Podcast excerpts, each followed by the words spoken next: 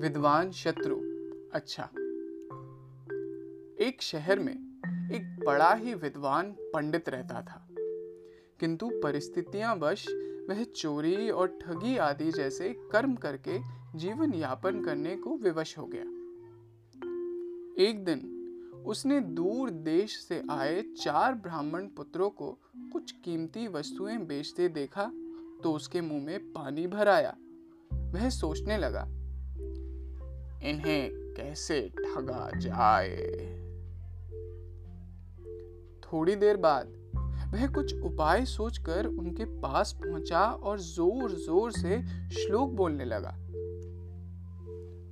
उसे इस प्रकार श्लोक पढ़ते देख वह ब्राह्मण बड़े प्रभावित हुए। उन्होंने उसका नाम, गाँव और काम आदि ज्ञात किया तो पता चला कि ब्राह्मण जीविका की तलाश में है। ऐसे विद्वान को उन्होंने अपना सहयोगी सेवक बनाकर अपने पास रख लिया। किसी ने ठीक ही कहा है, खारा पानी ठंडा होता है, मीठी बातें करने वाला पुरुष धूर्त होता है, अत्यंत शर्मीली स्त्री उल्टा होती है।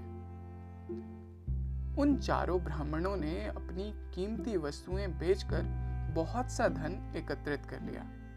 और आगे चल दिए ब्राह्मण सेवक ने सोचा, क्यों ना मैं इन चारों को रास्ते में ही जहर देकर मार डालूं और सारा धन लेकर चलता बनूं? इस प्रकार मैं अमीर बन जाऊँगा और रोज रोज ये ठग भी नहीं करना पड़ेगा। वह पाँचों ब्राह्मण चलते चलते एक गाँव के पास से गुजरे तो वहाँ जंगल में डाकुओं ने उन्हें घेर लिया। उन्होंने इन पाँचों ब्राह्मणों की तलाशी ली। किंतु आश्चर्य की बात थी कि उनके पास से कुछ भी नहीं निकला। तब डाकुओं ने कहा, देखो ब्राह्मणों, धन तो तुम्हारे पास ज़रूर है। इसलिए तुम अपने आप उस धन को निकाल दो, नहीं तो हम तुम्हारे शरीर की चमड़ी तक उधेड़ कर उसमें से धन निकाल लेंगे। उनकी यह बात सुनकर ठग ब्राह्मण ने सोचा कि मैं तो इनका नौकर हूँ और पापी भी। बूढ़ा भी हो गया हूँ, जबकि यह चारों अभी नवयुवक है। ये डाकू अवश्य ही इन्हें मार डालेंगे और बख्शेंगे मुझे भी नहीं। फिर क्यों ना मैं इन ब्राह्मणों की रक्षा के लिए अपनी बलि दे दूँ। इससे मेरे पाप भी धुल जाएँगे। मौत तो इंसान को कभी ना कभी आनी ही है।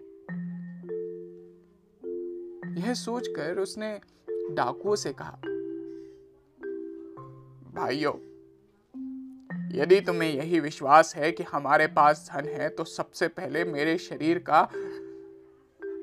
वितरण करके धन निकाल लो। यदि तुम्हें मेरे शरीर से धन मिल गया तो समझ लेना कि इन चारों के शरीर में भी धन होगा। नहीं तो इन्हें मारने का कोई लाभ नहीं, तब तुम्हें इन्हें मुक्त करना होगा।